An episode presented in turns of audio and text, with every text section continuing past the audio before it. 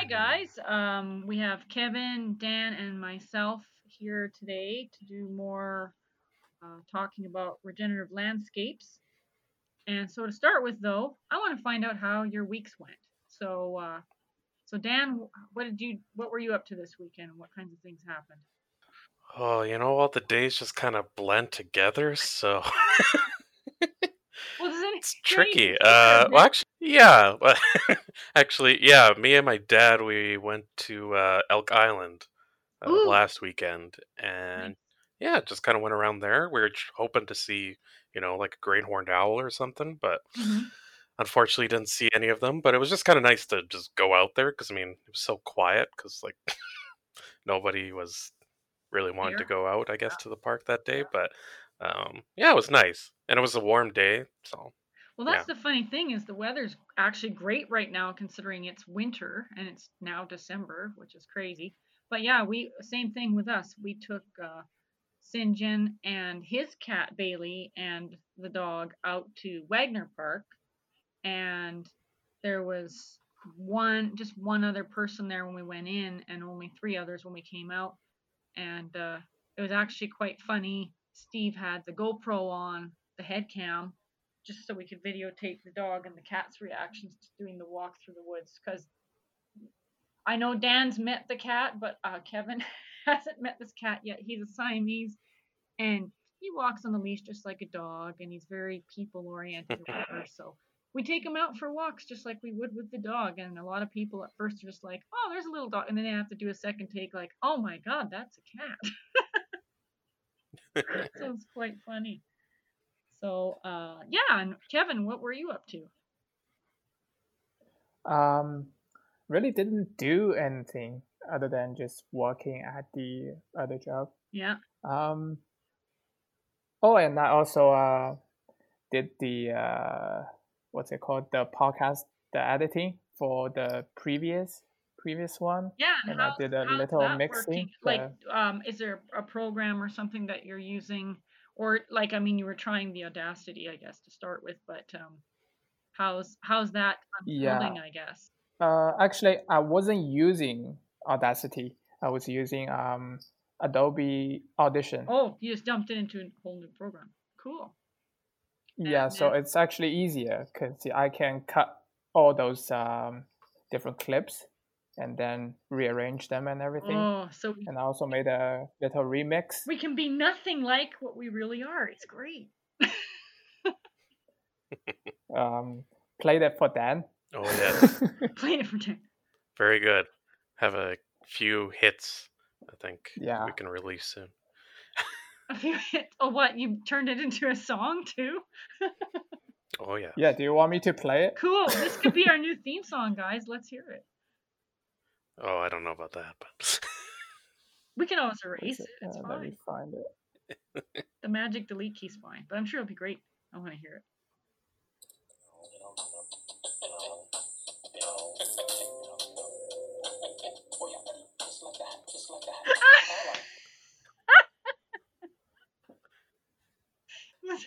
Is that like beautiful.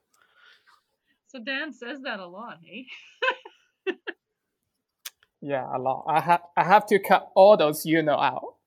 That's like fifty of them. And it's bad because I Yeah, probably no. picked that up because of making not making fun. Well, maybe making fun of somebody, but um, yeah.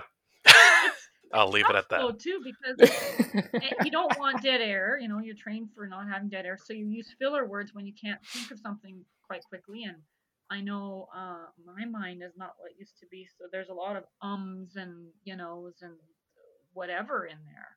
So yeah, I'm probably going to have yeah, it's absolutely it's no fine. verbal communication whatsoever in mind because everything will be cut out of it. It'll be great. It's okay because I can ju- I, I can just cut all those stuff out. Well, and I'm hoping over And time make a we'll get more. remix out of it. Yeah, I'm hoping over this time we'll one get this one will have some new stuff, I guess. Yeah, and and over time, I hope we get more comfortable, and then uh, we get we get to become better public speakers. Yes, yes, that's it. So um, last week we gave ourselves some tasks to do. And uh, so I think over the course of the week, Kevin was going to try uh, do some work on the, the five W's of regenerative landscapes so that people would know what the heck are regenerative landscapes, what we're talking about. I actually think that's probably a great place to start because that's probably our most important first podcast, first real podcast, I think. Because if people don't know what that's about, then how can they even go on to the rest of them? Uh, I think we were going to try going over uh, Kevin's um, five W's of regenerative landscapes. I think we should call it WTF regenerative landscapes, but you guys. um, and then basically whatever uh, format or points you had, then basically anything that you put out there, Dan and I can respond to if we have something worthy to say, or maybe unworthy. I don't know. So take it from here. Okay, so I guess I shall start. Before I start, what's the 5W again? Who? Who? What? What? When? When? Where? Why? Why? Oh, okay. Okay, I see. And if you want a Well, sixth one, the- to what extent? And Hmm, sometimes okay. why? The letter Y. No. I think the why would be the most important part, right? So, okay, so let's just get started. Um, let's talk about what is naturalization or what is uh, regenerative landscape. Hey, So, if you Google online, yeah, what? Oh, are you talking to me? I was just saying it was great because what is my okay, no worries. We can cut this part out. or leave it there Okay, so what is what is naturalization? So as everyone can Google online and uh, wiki will tell you, or just Google, it will tell you that naturalization is an ecological approach to landscape management. Its ultimate goal is to transform disturbed land to a more natural condition and thus create eco-diversity for the local environment. So after talking about that, I've also seen other definitions that's more like a, a, um, environmental term saying that you naturalize a species, then it becomes local Mm. to your area. It's more like those um, clovers or smooth brome, those stuff like the pastures they use to feed the cows and those stuff, that kind of naturalization. But we are not talking about those stuff. Now we're talking about more the native part, the restoration part. Mhm. So let's talk about why we need to do the naturalization and use the regenerative landscape. So the first thing it comes to my mind, it's money. Everyone cares about money Money. Yes. we all cannot deny it. It's it's just important because if you go out there, you want to buy a house, you think about money. After you purchase a new home, then you're like, okay, do I have enough money to do the yard? Do I not have enough money to do the yard? Okay, I'm running out of money. Let's just do the turf because it's the cheapest stuff to do. But when it comes to landscaping, we usually talk about how much it costs. And most of the time, we are on a very tight budget, especially after buying a home, and especially right now when the COVID is happening. Everyone's trying to save money. Um, so for the regenerative landscape, although the upfront cost it might seem a little bit higher than the convention, conventional landscape, just the turf and those stuff, because you need to at upfront you have to purchase the trees or the shrubs or even those uh, plugs of um, herbs. But after the calculation that you can, I, I've done a rough calculation online and with uh, the research of some other previous project and other numbers, I found that you can actually save approximately 10,000 in maintenance, labor, and also replacement cost over five years. So when we're talking about those kind of stuff, I would compare regenerative landscape to Tesla. When they are selling vehicles online, they put up the advertisement and say, okay, here's the upfront cost of the vehicle, the Model 3, it's, it's, it's costing you 40,000. Then it tells you that over three years, after five years, you don't need to do the oil change, you don't, you don't, you don't need to uh, pay for gas. And the, the cost actually goes down to only 30,000 and you actually save lots of money.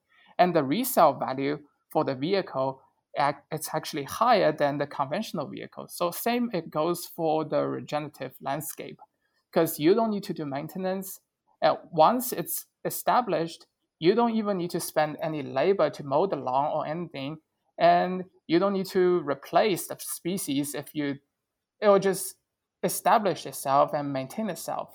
And it's not like those uh, perennial species you purchase from um, say superstore it looks cheap upfront and then it dies after five years because it's not meant to grow in this environment.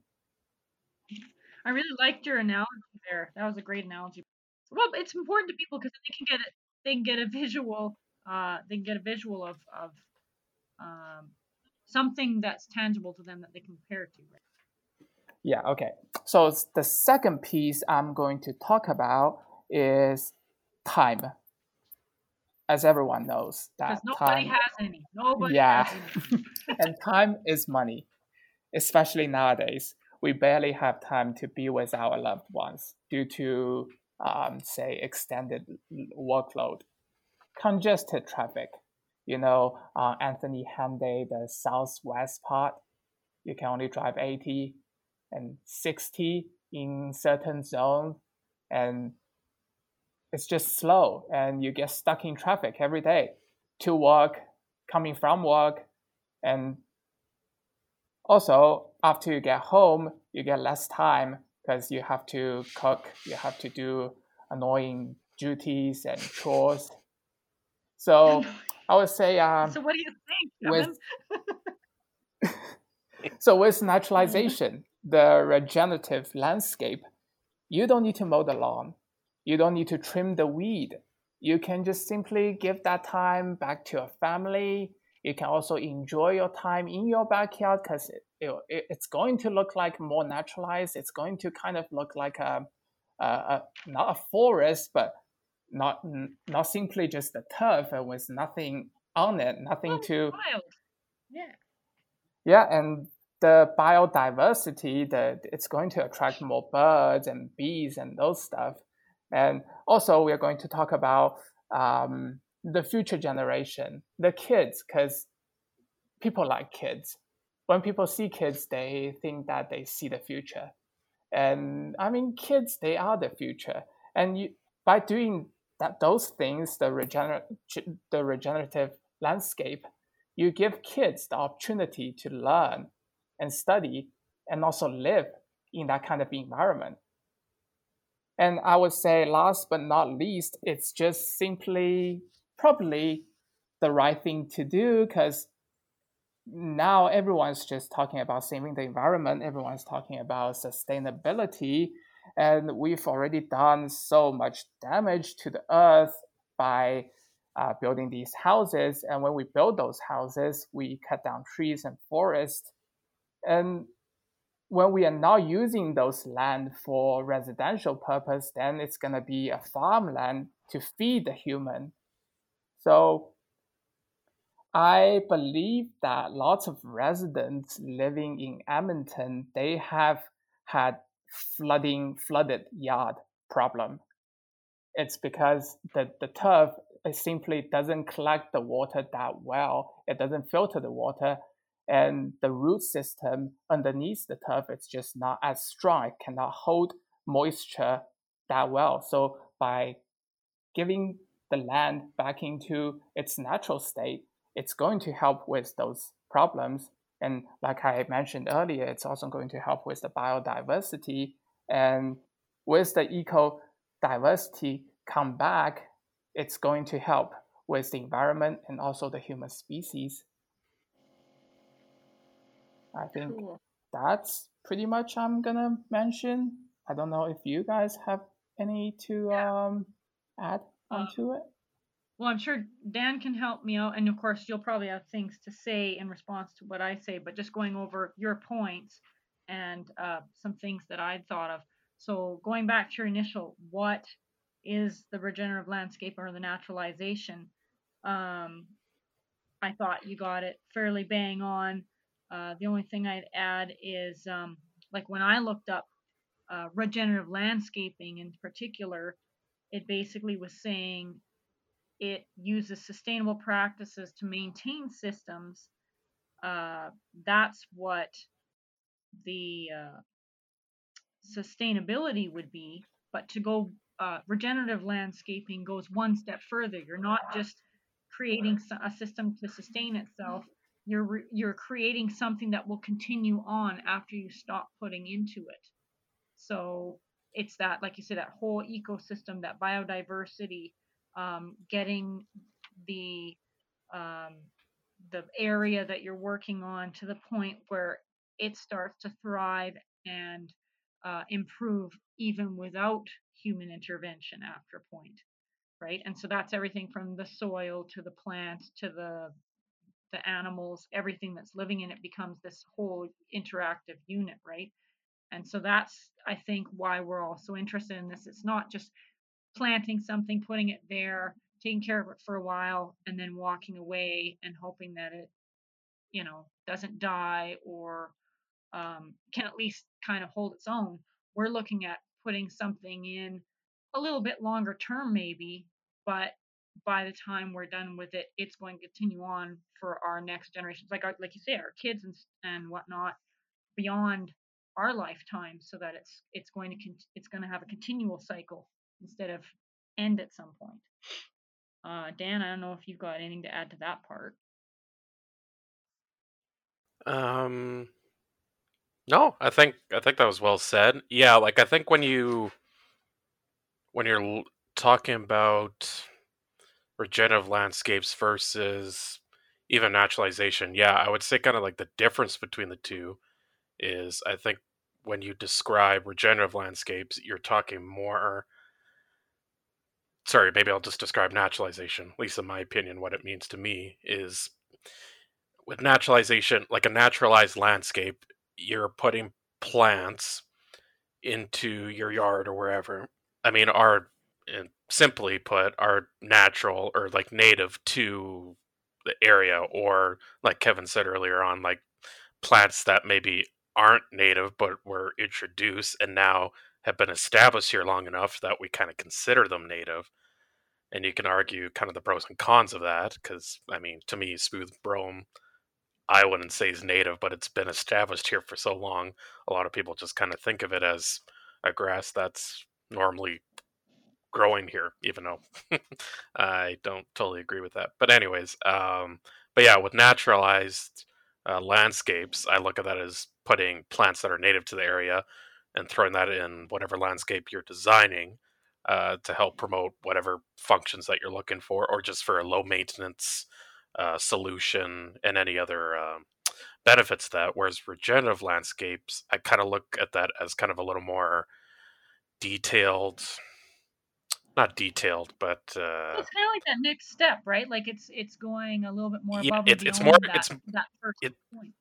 Yeah, it's more comprehensive in the sense that it's it's looking at uh, not just you know you put a plant in the ground and you hope that it does something beneficial because it's you know it's more low impact or more sustainable than uh, your conventional landscape but i think with regenerative you're looking more at well you're you're trying to pick and choose particular plants um, that are going to benefit not just you know pollinators or um, just kind of the aesthetics of your yard or just kind of these more uh, benefits towards you but kind of towards kind of the environment as a whole or the ecosystem in the sense that mm-hmm. um, you're you're improving well I don't even know where I'm going with this. Uh, you, well, you're improving like whole living, breathing ecosystem or biosphere versus one part of it, right?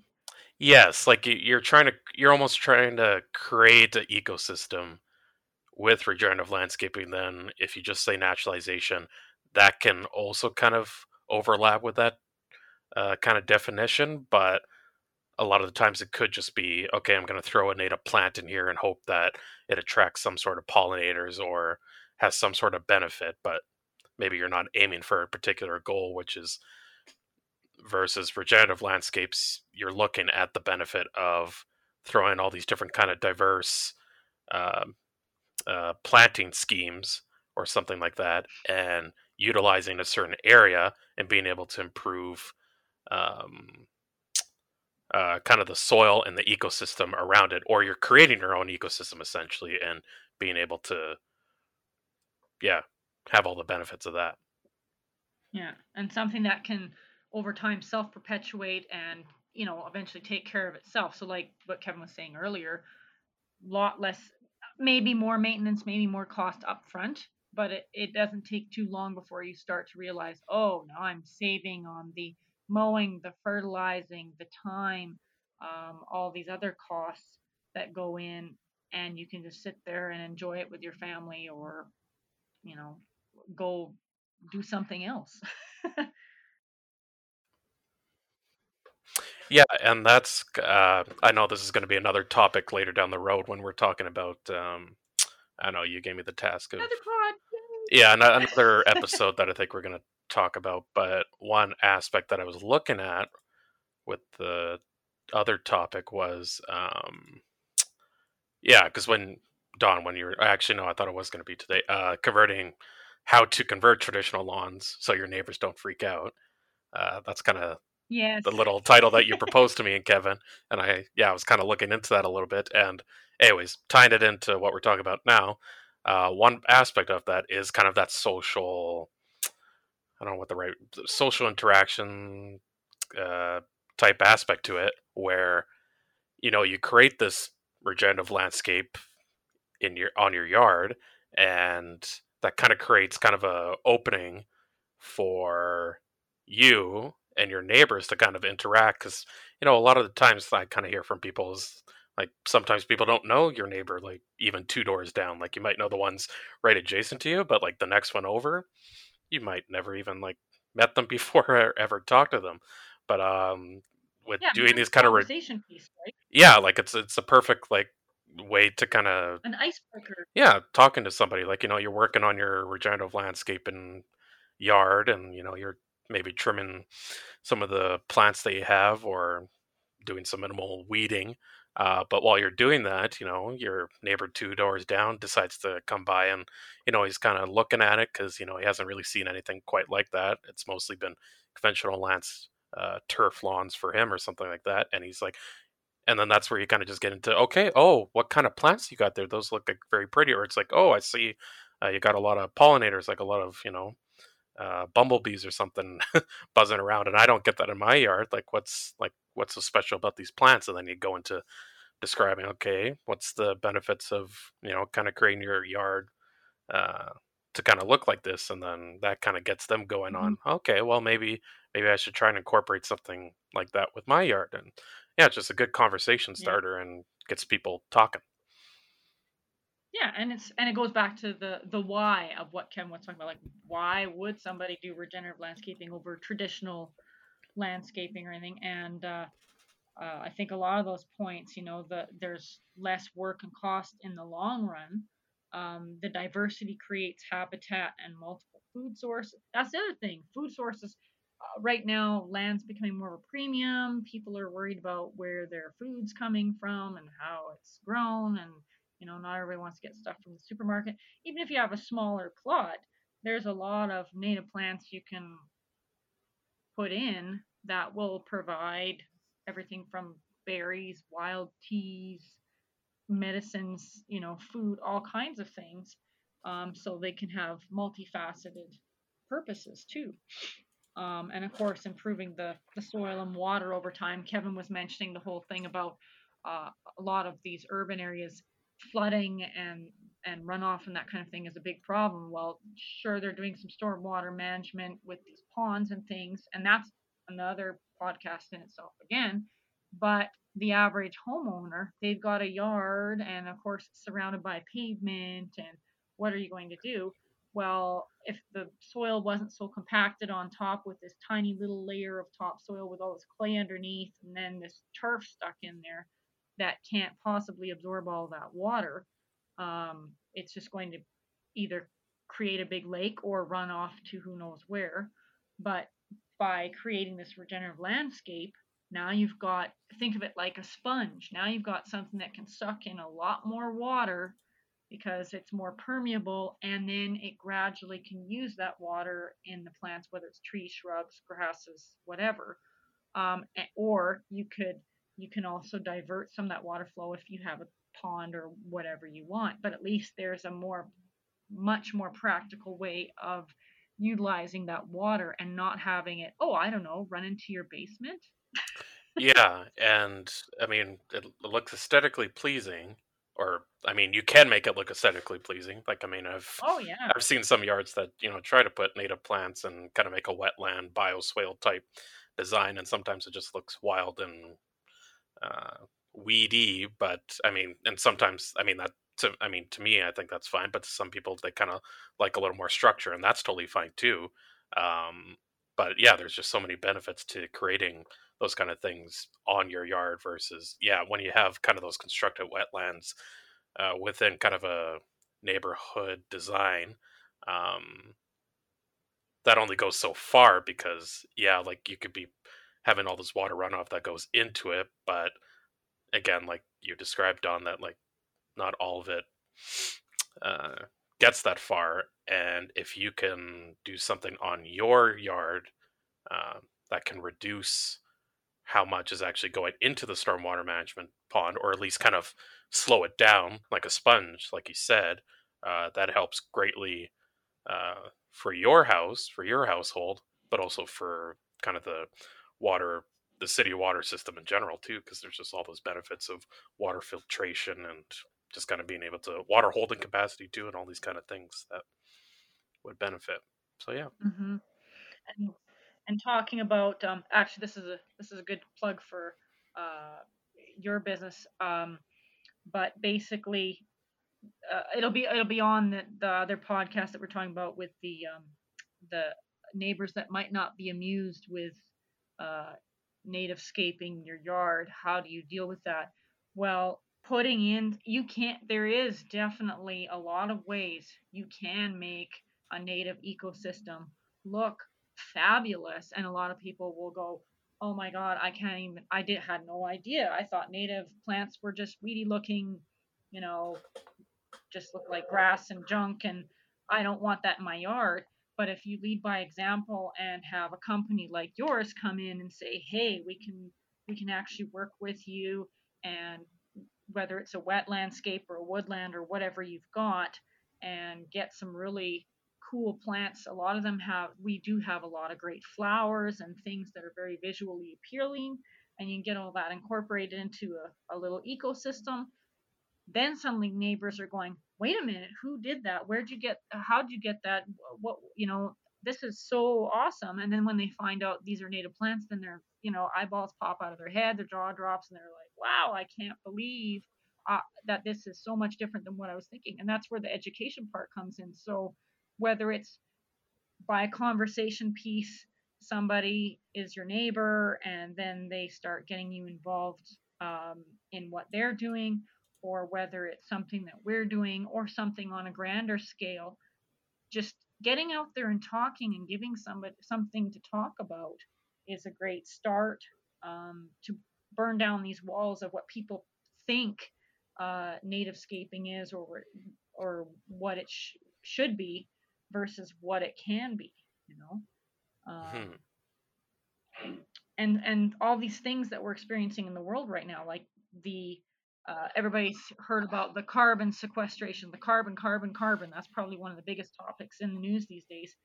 Well doing this kind of regenerative landscaping can at least help uh, with that on many levels. And you don't have to have a large space. If everybody did something whether it's in their uh, container gardens or whether it's in their yard or maybe somebody does have a bigger acreage or farm it doesn't matter what size of space but if everybody does something it's amazing what the mass uh, effect will be, right?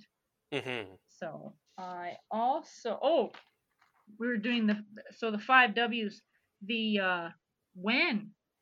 So a lot of people may be having trouble finding information on um, you know how how they could do the planting or who they could contact. When's a good time to do the planting? Uh, where like what kind of space they need. So these kind of questions. Um, I guess we could probably give listeners some ideas as to where they can go for this information because they're even though it's becoming more i guess to going towards mainstream i find it's i don't know about you guys but if you're doing searches online or or trying to go to a regular garden center or anything like that i'm still finding it's quite difficult to find uh, information and product regarding the native plants per se versus um, I know because we're in the know, uh, we could probably give people a big head start by giving them some ideas. So, um, gee, I don't know. Where could people go for some landscaping consultation or possibly if they weren't uh, either able to or uh, didn't have the, the time or the know how to do the landscaping work, where could they go, guys? go to fescue.ca and there's the contact information on it and we will give them a very educated and knowledgeable so there you go so fescue.ca um, that's actually daniel and uh, kevin's uh, business and they've they've had a lot of experience and education um, in this area so if you need uh, consultation services or uh, landscaping ideas, any of that kind of thing. They can do the actual work, uh, and they can also work with you if you want to be a part of it.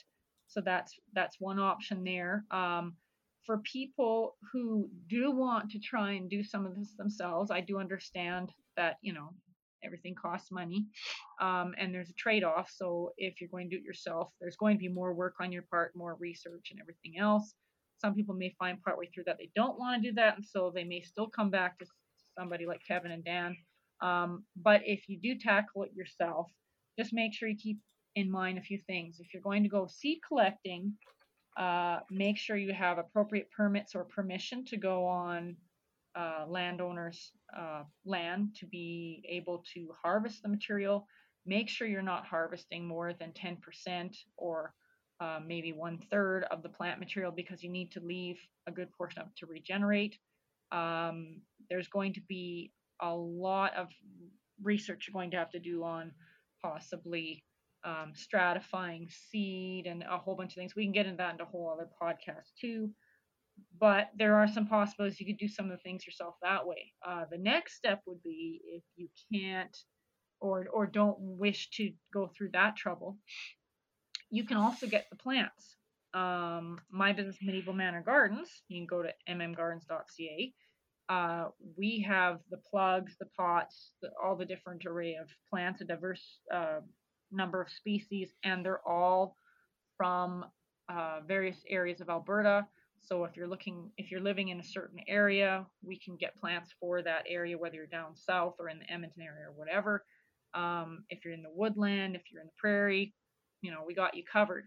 Um, so there's definitely options there. In a perfect world, though, whichever method you're going to use, just make sure you really research uh, what you're wanting and make it match up to what you actually have. A lot of people, I'm sure you've seen this, Dan and Kevin, where somebody will say, well, I want a pond, and they've got the driest piece of land that's the highest altitude on the face of the earth, and they're like, I want a pond, I want a wetland.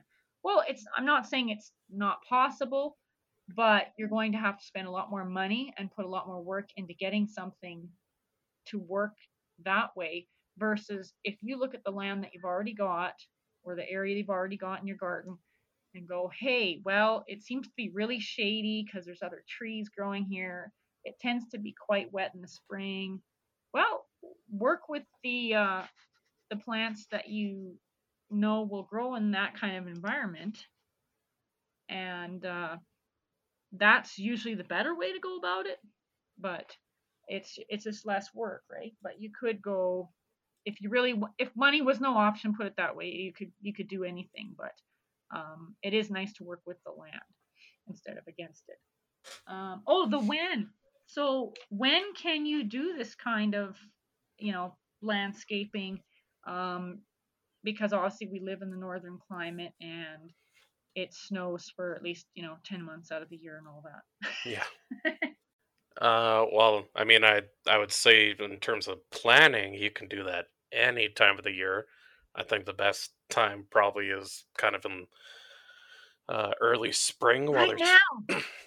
or even right now like i mean you can do it as soon as the snow hits like i mean everybody's kind of inside and kind of just thinking about well what can we do for next year for our gardens and landscapes and yeah. that's also the perfect time to kind of think about well maybe we want to try this regenerative landscaping thing even if it's just a little small thing let's let's try it. So yeah i mean in terms of planning yeah you can do that anytime between now and kind of when the snow's gone come april may or yeah around well, that time and most people because our summer season is shorter right they want to be outside doing the work outside when they can. Um, so yeah anytime from now till spring is a great time to do all your planning and sourcing and uh, getting your consultation you know whatever you need to be ready. And then what's really this is one of my draws. I've worked in the traditional greenhouse industry and and farming and all kinds of different things. But what really drew me to the native plants, um, they are made for our climate. So pretty much as soon as that ground thaws in the spring till it freezes up in the fall, you are totally legitimate to be planting these plants because this is what they're made for. Um, as long as you've planted them correctly and you've watered them in. Um, obviously, there's a bit of care to start with, but they're more likely to take off and thrive uh, in our kind of conditions and environments than a lot of plants that are not native to here because a lot of them they may need more water they may need more heat uh, which frost would definitely be a disadvantage. Yeah. Um, some of them are annuals. Uh, most of ours are actually perennials so they'll come back year after year. So once you put them in you don't have to do it again. Um, but yeah, you can you've got a much wider window to work with. So you've got more time and so you can choose to you can do staggered plantings or or do pieces much like a puzzle to just choose to do certain areas or layering um, of your plant material so that it's a little bit more cost effective for you and then as money and time permit you can just keep filling it in there's nothing to say that you have to do the whole thing all at once and that's another cool thing about this kind of um, landscaping, I think. Well said. Just to add here, so if you're listening to this podcast, whether now it's springtime or summertime or it's in the autumn, um, it's always the right time to start thinking about starting the regenerative landscape. Well said. Oh, and and also realizing uh, today as we're recording, it's actually December the second. We are in December of 2020, right at the uh, well, we we could laugh and say at the end of COVID, but we know that's not the case. But anyway, at the end of this year of it, anyway. Um, but you could be listening to this anytime. You could be listening to in your car, going to work, or uh, while you're going to the grocery store, um, at home you know so that's true you could be doing any of this planning at any time uh, doing the planting at any time um, we're just giving you some ideas of when some great times would be um, when you might not be distracted by other things going on in your lives but yes you could really start working on it anytime um, and there are uh, you know it's we're not the only ones out there uh, as much as we'd like to say, hey, yes, we're we're we're the only ones. Please come see us. We love talking to everybody and helping them out, but there are uh, you know certain garden centers and a few other landscapers that uh, maybe offer some of these services. But the big thing is make sure you do your research.